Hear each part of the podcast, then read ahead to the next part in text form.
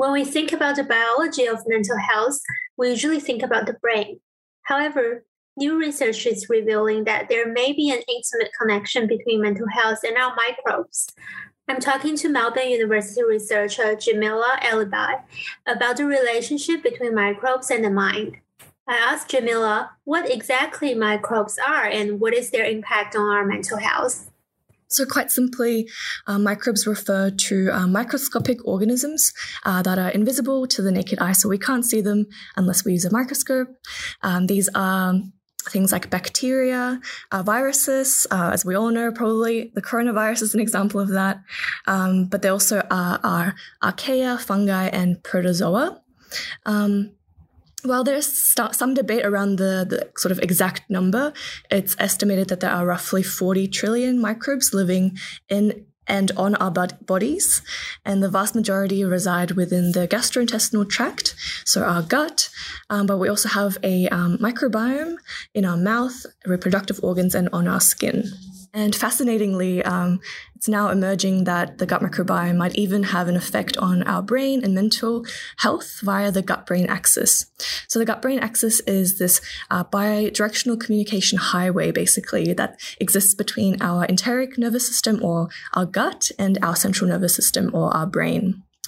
Um, so, for instance, uh, certain bacteria can produce um, neurotransmitters such as serotonin and GABA, and also other metabolites and these can modulate um, immune system pathways that can then influence our mood and behavior, um, also our memory and how we learn. So, our gut microbes um, also play an important role in inflammation um, because certain bacteria can release uh, toxins that increase the inflammatory response in the body. And this has been associated with disorders ranging from uh, depression to dementia. Wow, that sounds fascinating. And um, I'm wondering how come that we evolved to have this curious relationship between microbes in our guts and our mind. Um, that's a very interesting question, and I, I'm afraid I, I don't actually know the answer to this. I don't, I don't think we really understand uh, why we have this, uh, or why we've evolved to have this relationship between our microbes and the mind.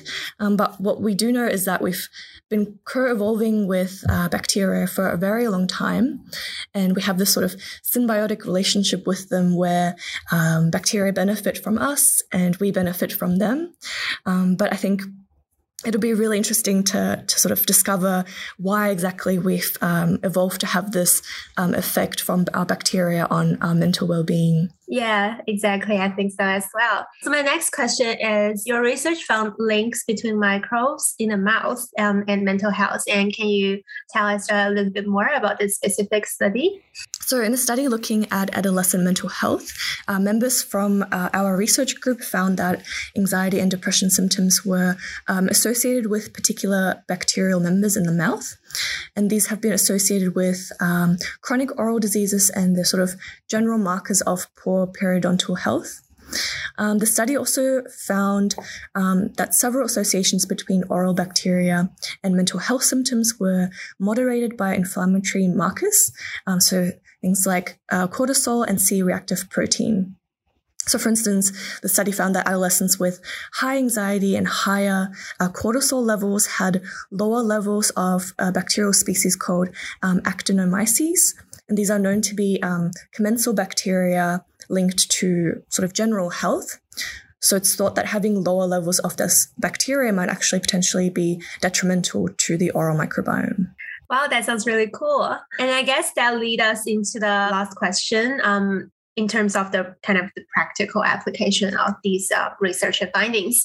So, does this research mean that we can potentially treat mental health problems through changing our microbes in the future? Very interesting question again. Um, I would say that while this area of research is very young, um, there have been some really exciting breakthroughs, particularly in animal research. Um, so, for instance, uh, it's been shown that um, if germ free mice, and these are basically mice that have been genetically bred to be completely sterile.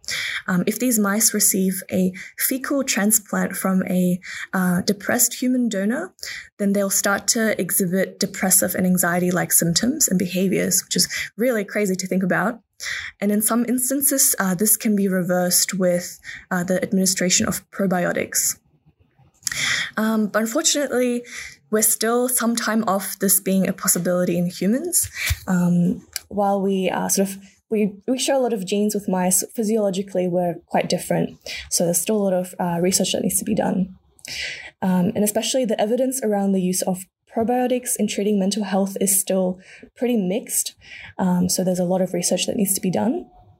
Um, we also need to be wary of the fact that every person's microbiome is highly individualized, um, which commercial supplements at the moment don't really take into consideration. Um, so there's a lot of push towards uh, personalized medicine, which I think personally is the future. Um, for now, what we do know is that lifestyle factors and evidence based psychological care is the best way to support our microbes and mental health. Um, so, for instance, eating a uh, diverse and minimally processed diet that's rich in plant fiber um, is really beneficial in feeding our microbes. Um, getting regular exercise, good sleep, uh, managing our stress, these are all things that are protective for our mental well being, but also the, the health and diversity of our microbes. Um, and lastly, if you can avoid taking antibiotics, um, your microbiome will really thank you for that as well.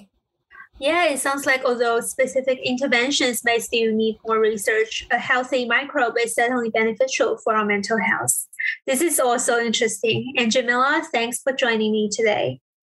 Thank you for having me.